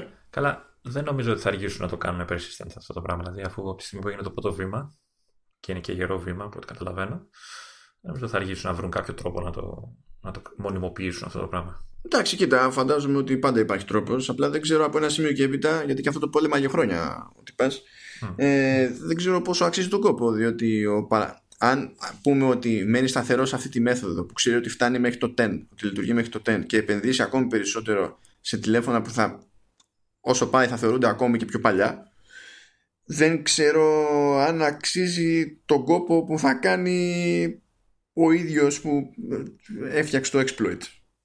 Ναι. Ε, ίσως όμως ελπίζω ότι ξέρεις, βάσει αυτού να μπορέσει να βρει τρόπους και για τα υπόλοιπα τηλέφωνα, τα καινούργια. Πιο δύσκολο βέβαια. Ε, δεν ξέρω, κοίτα, και για να έχει και αυτό τον περιορισμό, φαντάζομαι ότι δεν είναι ότι δεν το προσπάθησε. Ναι. Απλά θα είδε ότι μία προσέγγιση έπιασε μέχρι ένα σημείο και ότι θέλει άλλο κόπο και θα πρέπει να βρει κάτι άλλο για να καλύψει νεότερα τηλέφωνα. Και είχε πάρα πολλά χρόνια να βγει τέτοιου είδους exploit για, για jailbreaking. Είχε κλείσει πολλές τρύπες δηλαδή. Ναι. Και ακόμα και έτσι φαίνεται ότι στα νεότερα τηλέφωνα, ας πούμε, έχει κλείσει ακόμη περισσότερες και γι' αυτό ξέρεις, δεν φτάνει η κάλυψη σε περισσότερα μοντέλα. Συνειδητοποιώ τώρα εδώ ότι είναι από τα πράγματα που δεν έχω κάνει στο, σε iPhone. Δεν έχω ασχοληθεί καθόλου με το κομμάτι του jailbreak. Δεν έχω κάνει ποτέ. Που, από, την αρχή, δηλαδή από το 4 που εκεί τότε υπήρχαν πραγματάκια που έλεγες ωραία θα ήταν να τα έχω όλα αυτά σε λειτουργίες και τέτοια. Ε, ποτέ, γιατί είχα κανένα δυο γνωστούς που είχα κάνει jailbreak και ε, ε, πέρα από τη βαριόμουν την όλη διαδικασία να ψαχτώ και αυτά, που σε άλλα μηχανήματα το κάνω έτσι, δεν είμαι, είμαι παίζω με αυτά. Ε, έβλεπα, ξέρεις, ε, είχε glitches, κολλήματα, πραγματάκια, διάφορα θεματάκια συνέχεια και λέω τώρα, εντάξει, δεν αξίζει. Πραγματικά δεν αξίζει να, να, να ασχοληθείς με όλο το θέμα. Και ειδικά τώρα που, ξέρεις, το, το iOS και το 13 αλλά και τα τελευταία τέλος πάντων έχουν καλύψει πολλές από τις ε, ανάγκες ας το πούμε που είχαν οι χρήστες ε, με τα jailbreak και όλα αυτά. Και υπάρχει και το άλλο το αστείο. Mm. Αυτός χτυπήθηκε για να βρει exploit για jailbreaking που οι περισσότεροι που θέλουν να κάνουν jailbreak είναι για να μπορούν να κάνουν side loading εφαρμογών. OK. Okay. Ναι, ναι. Ωραία. Και εμφανίζεται ένας άλλος και, και ανακοινώνει το Alt Store το οποίο είναι λέει εναλλακτικό App Store για το iOS ε, λανσαρίστηκε στις 28 Σεπτεμβρίου θα το βρείτε στο altstore.io και δεν, ε, δεν απαιτεί jailbreak και είναι και για Mac και για Windows γιατί χρειάζεσαι και PC για να το κάνεις όλο αυτό ναι, χρειάζεσαι. Ε, πρέπει να τρέξει εφαρμογή στο PC. Ώστε, γιατί κάνει, νομίζω, στην ουσία χρησιμοποιεί ένα μηχανισμό ο οποίος είναι διαθέσιμος κανονικά σε developers. Οπότε πρέπει να χρησιμοποιήσει ένα Apple ID, όχι developer ID. Mm-hmm. Χρειάζεται όμως να χρησιμοποιήσει ένα συγκεκριμένο Apple ID, γιατί με βάση όλων αυτών σε συνεργασία με την εφαρμογή που τρέχει σε, σε desktop, ε, οι εφαρμογές που περνά στο τηλέφωνο ε, πρέπει να γίνονται σε τακτά χρονικά διαστήματα signed ξανά με certificates. Και υποτίθεται ότι η εφαρμογή αυτή στο κομμάτι του desktop το, το λεγόμενο, που η εφαρμογή εκεί λέγεται alt server τέλος πάντων ε, αναλαμβάνει αυτή τη διαδικασία ώστε να την απλοποιεί τέλος πάντων. Τώρα πραγματικά δεδομένου ότι αυτό χρησιμοποιεί μηχανισμό που κανονικά είναι εκεί πέρα για developers δεν ξέρω τι σημαίνει για το τι θα προσπαθήσει να κάνει Apple σε αυτή την περίπτωση. Βάλε το μεταξύ ότι δεν είναι ότι παραβιάζει κάτι ο τύπος. Εντάξει, ε, ε, ε μέσα στις άκρες κάτι κάνει κακό. Χρησιμο, χρησιμοποιεί κάτι που υφίσταται με τρόπο που προφανώς δηλαδή ποντάρω ότι δεν κάνει την Apple να πετάει τη σκούφια της. Αλλά δεν έχει παραβιάσει κάποιο σύστημα. Δεν είναι ότι προέκυψε κενό ασφαλείας. Δεν είναι ότι δημιουργείται συγκεκριμένος κίνδυνος φαντάζομαι για τη, για τη συσκευή. Δηλαδή ό, όλη αυτή η μέθοδος ε, ε, είναι κατά μία έννοια προβλεπέ. Ναι. Εντάξει, δεν υπάρχει κίνδυνος για τη συσκευή. Από τη στιγμή που βάζεις τώρα εφαρμογές εκτός App Store, πάντα υπάρχει κίνδυνος. Ναι, αλλά αυτές οι Να περάσει εφαρμογέ, κάτι. αντίθεση με το jailbreak, δεν μπορούν και πάλι να κάνουν πράγματα που δεν επιτρέπει το σύστημα με το sandboxing και τέτοια. Μμ. Πάλι θα παίξουν με τους κανόνες του συστήματος. Ενώ στο jailbreak είναι αλλιώς τα πράγματα. Ναι. Που ήταν ε, κατά μία έννοια και το καλό και το κακό του jailbreak. Αλλά και εγώ πάντως η αλήθεια είναι ότι δεν έχω μπει στη διαδικασία να κάνω ποτέ jailbreak. Δεν με ενδιαφέρει το concept Ναι. για πολλούς λόγους. Τώρα, ναι. Ε, είμαι είμαι περίεργος να δω πώς θα αντιδράσει η Apple και στα δύο. Γιατί και τα δύο εμφανίζονται ότι είναι δύσκολη η αντίδραση που μπορεί να κάνει ή όποια αντίδραση επιλέξεις να κάνει. Γιατί το ένα υποτίθεται ότι δεν μπορεί να κάνει τίποτα για το checkmate. Το άλλο αυτό που λες ότι είναι μέσα από νόμιμες εσύ, ε, διαδικασίες. Είμαι περίεργος να δω. Κάτι, κάτι θα κάνει. Δεν μπορεί, αποκλείται να κάνει κάτι. Καλά, εκεί που θα σφιχτούν θα είναι νομίζω με το είδος των εφαρμογών. Γιατί με το που θα σκάσει ο πρώτος emulator για Game Boy Advance θα, σκα... θα εμφανιστεί και η Nintendo και θα πει Ε, ναι, να εντάξει. σας πω, Ναι, όχι, αυτό άκουσα, άκουσα ότι μπορώ να ζητήσω 2 εκατομμύρια. Ναι. Εντάξει, εννοείται ότι το, από τα πρώτα πράγματα που έχουν κάνει να βάλουν emulator για Game Boy Advance. Εννοείται. Ε, εννοείται. ναι. Για Nintendo γενικά. Ε, ναι, ναι, όχι να δηλαδή ακόμα και όταν αναφ- ε, βλέπω άρθρα που αναφέρονται στην όλη υπηρεσία, δηλαδή κλασικό παράδειγμα εφαρμογής που μπορεί να τρέξει μέσω αυτής της πατέντας είναι emulator για. Όχι για άλλη εταιρεία, για Nintendo. έτσι. ναι, ναι, κατευθείαν, κατευθείαν, κατευθείαν. Είναι λες και είναι θυμοτυπικό ρε παιδί μου. Πώς έχουμε το αστείο το αν έχει βγει για κάπου το Skyrim ή αν τρέχει το Doom κάπου. είναι αυτό, είναι, παίζει κάτι με homebrew, με χακιά και τα λοιπά. Πρέπει να βάλουμε emulator για, τίτλους, για κονσόλα της Nintendo.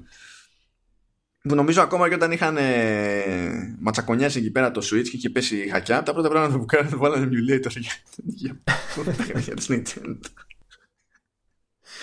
Λοιπόν, να σου πω, το έχω περιέργεια από την αρχή που ξεκινήσαμε, έτσι. Ναι. Τι είναι αυτό που γράφεις για τα audio player device. Λοιπόν, ε, ετοιμάσου να εκνευριστείς μαζί μου. Όχι με μένα, Α, ναι, αυτό γιατί- είναι εύκολο. ε, ναι, αλλά γιατί- μαζί μου, ενώ καθώς θα εκνευρίζομαι κι εγώ. ναι. Ε, ναι, γιατί χρειάζομαι ειδική προετοιμασία γι' αυτό. Ναι. Για λέγε. Λοιπόν, η Apple στο iOS έχει τρεις εφαρμογές που είναι ας το πούμε για την κατανάλωση ήχου. Δεν είναι οι μόνες εφαρμογές που ασχολούνται με αναπαραγωγή ήχου, ότι υπάρχει ας πούμε και το... Υπάρχουν και τα voice memos που γράφεις κάτι, ηχογραφείς κάτι και μετά πατάς play και το παίζεις. Έτσι. Αλλά μιλάμε για τρι- ε, τρία σημεία άλλα, στα οποία το σκεπτικό είναι ότι κατεβάζεις το περιεχόμενο που σε ενδιαφέρει και το βάζεις να ακούσεις. Ποια είναι αυτά τα τρία σημεία; Είναι η εφαρμογή music, είναι η εφαρμογή podcasts και είναι και η εφαρμογή books συγκεκριμένα για την περίπτωση των audiobooks. Άκου τώρα Λεωνίδα τι παρατήρησα. Αν θυμάσαι σε iOS 12 όταν έπαιζες κάποιο playlist στην εφαρμογή music, θα μου πεις εσύ σε όλη την ώρα στο Spotify, αλλά λέω, μπορεί για να σου θυμίζει κάτι αυτό. Όπως ίσχυε και γενικότερα, παλαιότερα, ρε παιδί μου, σε- και σε παλαιότερα iOS, όταν έπαιζες σε ένα album ή όταν έπαιζες σε ένα playlist ε, και ανέβαζες την καρτέλα που έδειχνε το κομμάτι που έπαιζες, αν ήθελες να δεις τι ακολουθεί, έκανες scroll προς τα πάνω. Και εμφανιζόταν η λίστα από κάτω με ό,τι ακολουθεί. Οκ. Αυτό πλέον δεν ισχύει στην εφαρμογή Music σε iOS 13. Για κάποιο άγνωστο λόγο, για να δεις τη λίστα αυτή, πρέπει να πατήσεις κουμπί ε, και το ίδιο κουμπί πρέπει να πατήσεις για να καταφέρεις να φτάσεις σε επιλογές για shuffle και repeat και repeat one. Ενώ πριν όλα αυτά έκανες λίγο scroll με το δάχτυλο πλακ, και ήταν πρόχειρα. Δεν χρειαζόταν τίποτα άλλο. Τώρα θέλει πολλαπλές κινήσεις. Λες, κάποιος θα την είδε στην Apple ότι για κάποιο λόγο αυτό είναι καλύτερο. Πέραν του ότι διαφωνώ, διότι προσθέτει βήματα σε διαδικασίες που δεν υπήρχε λόγος να αποκτήσουν αυτά τα βήματα. Λες, ωραία. Άμα πιστεύεις σε αυτό το interface, λογικά θα το πιστεύει γεν- γενικότερα. Πηγαίνεις λοιπόν στην εφαρμογή podcasts και συνειδητοποιείς ότι ενώ έχει αλλάξει αρκετά η εφαρμογή podcasts, τουλάχιστον στο υπόβαθρο, ε, ισχύει η παλιά συμπεριφορά. Ότι έχεις την καρτέλα και παίζεις podcast, θες να δεις τα κεφάλαια και τις σημειώσεις, κάνεις scroll, scroll προς τα πάνω. Θες να, να δεις και τι είναι στη λίστα για, το, για Play Next. Πάρα πολύ ωραία. Κάνεις ακόμη περισσότερο scroll.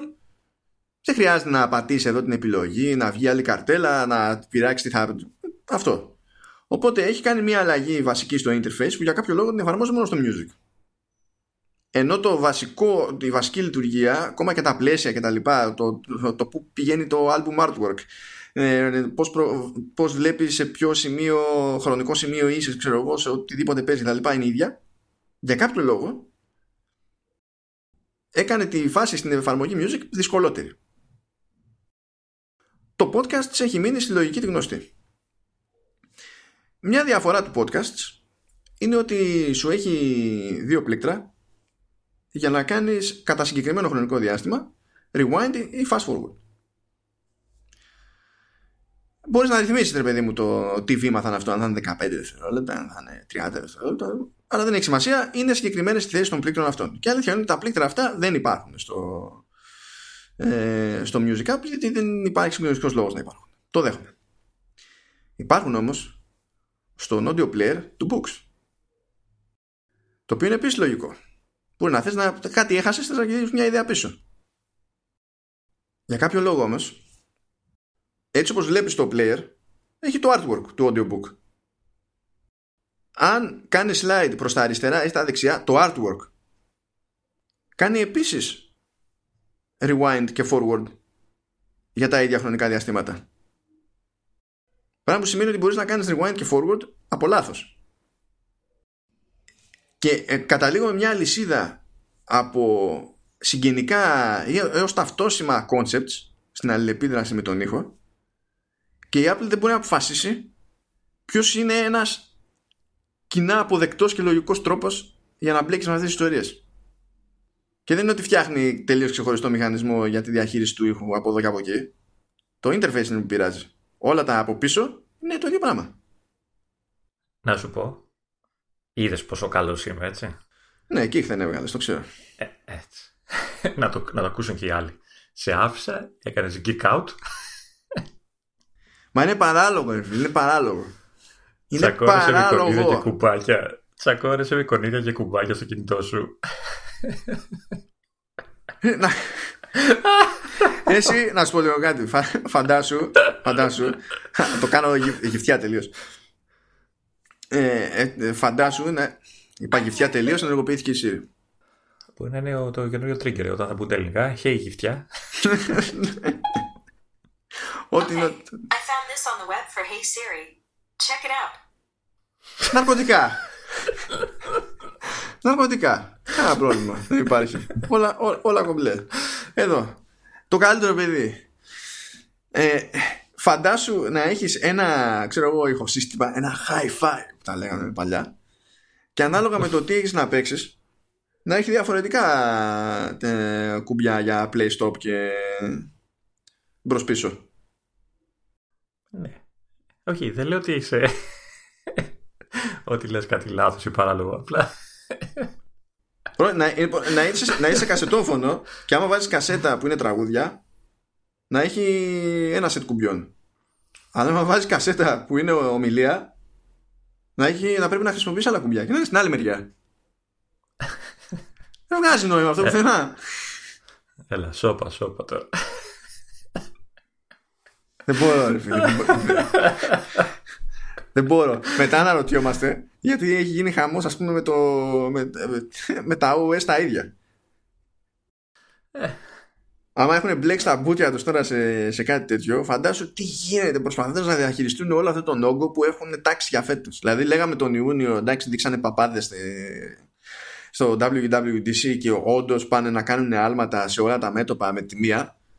Και όντως πήγαν να κάνουν άλματα σε όλα τα μέτωπα με τη μία, αλλά αποδεικνύεται ότι δεν έβγαινε να τα κάνουν σε συγχρονισμένη κολύμβηση, ρε παιδί μου. Ναι, θα ήταν ο καθένας κάπου αλλού. Το άλμα το κάνανε, η προσγείωση είχε θέμα. ναι, είναι λίγο περίεργο τώρα αυτό. Ξέρω εγώ τι.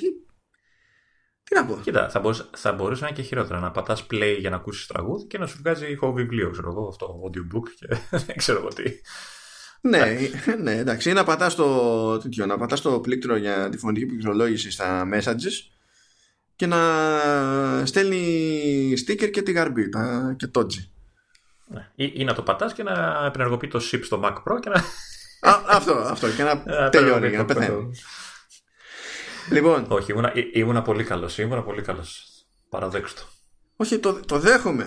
Αυτό δεν αλλάζει παράλογο. Ένα, μου χρωστά ένα kick δικό μου ξέσπασμα κάτι αργότερα σε άλλη εκπομπή. Εντάξει. Χωρί να πεις τίποτα. Σίγουρα θα είναι σε άλλη εκπομπή, γιατί δεν κάλυψαμε όλα αυτά που θέλαμε, αλλά αρκετά, αρκετά νερδιάσαμε τέλος πάντων.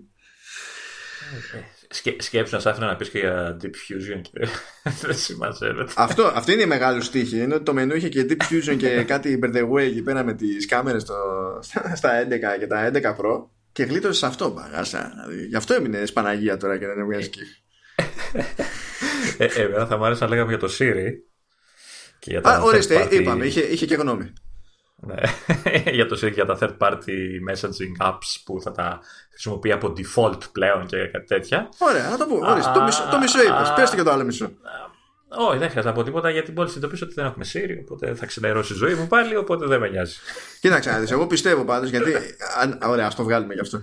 Λέει ρε παιδί μου ότι και καλά δεν είναι φιξαρισμένο αυτό. Υποτίθεται ότι αργότερα θα μπει στη διαδικασία, έχει μπει και καλά το ετοιμάζει η Apple να δίνει το περιθώριο στο χρήστη όταν είναι να στείλει μήνυμα ε, να μπορεί να δια, ε, μέσω Siri να μπορεί να ε, πει στη, στο, στο σύστημα ότι κοίταξε όταν λέω για μηνύματα εννοώ ότι πρέπει να πάει μέσω της τάδε ε, εφαρμογής και τώρα μπορεί να γίνει αυτό το πράγμα αλλά στην εντολή πρέπει να αναφέρεις την εφαρμογή μέσω της οποίας θες να γίνει η αποστολή όχι, εγώ, εγώ διάβασα ότι θα βλέπει το σύστημα τέλος πάντων ότι, ότι με τον Μάνο εγώ μιλάω μέσω iMessage και θα κάνει default αυτόματα σε iMessage. Αν μιλάγαμε μέσω Messenger, lol, δεν θα μου μίλαγε ο Μάνος δηλαδή, ε, ε, θα έκανε αυτόματα αυτή την επιλογή. Τώρα δεν ξέρω αν θα έχει και ο χρήστης ε, αργότερα τη δυνατότητα. Α, δεν το κατάλαβα αυτό.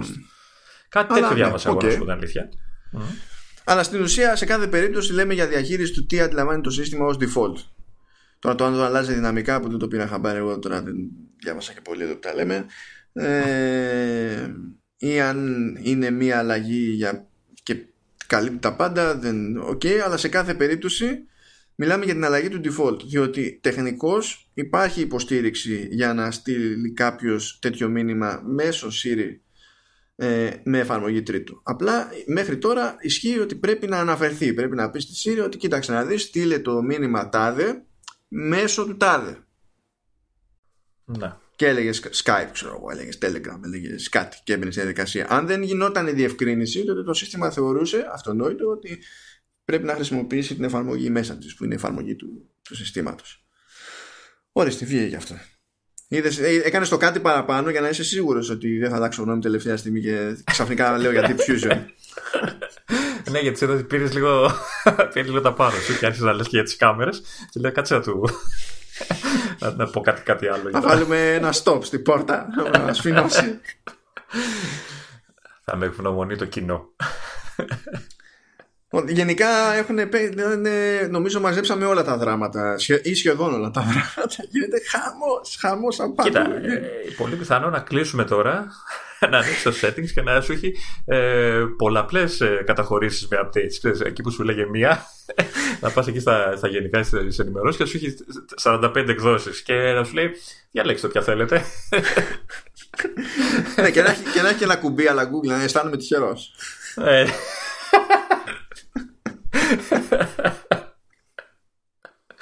Ε, λοιπόν, κάτσε να τελειώσουμε τώρα. Ναι. Που αισθάνομαι τυχερός και δεν θα αρχίσει να λες για τα fusion. Όχι, εντάξει, εντάξει, τελειώσαμε. τελειώσαμε. Καλά είναι. Καλά είναι. πατ, πατ, Λεωνίδα. Καλά είναι. Τι γλίτωσε. Σόπα. Τα, τα κατάφερα. Και είπα όλα μου τα updates και δεν είπες εσύ αυτά που ήθελες. Αγαπητοί, έτσι, έτσι είναι αυτά.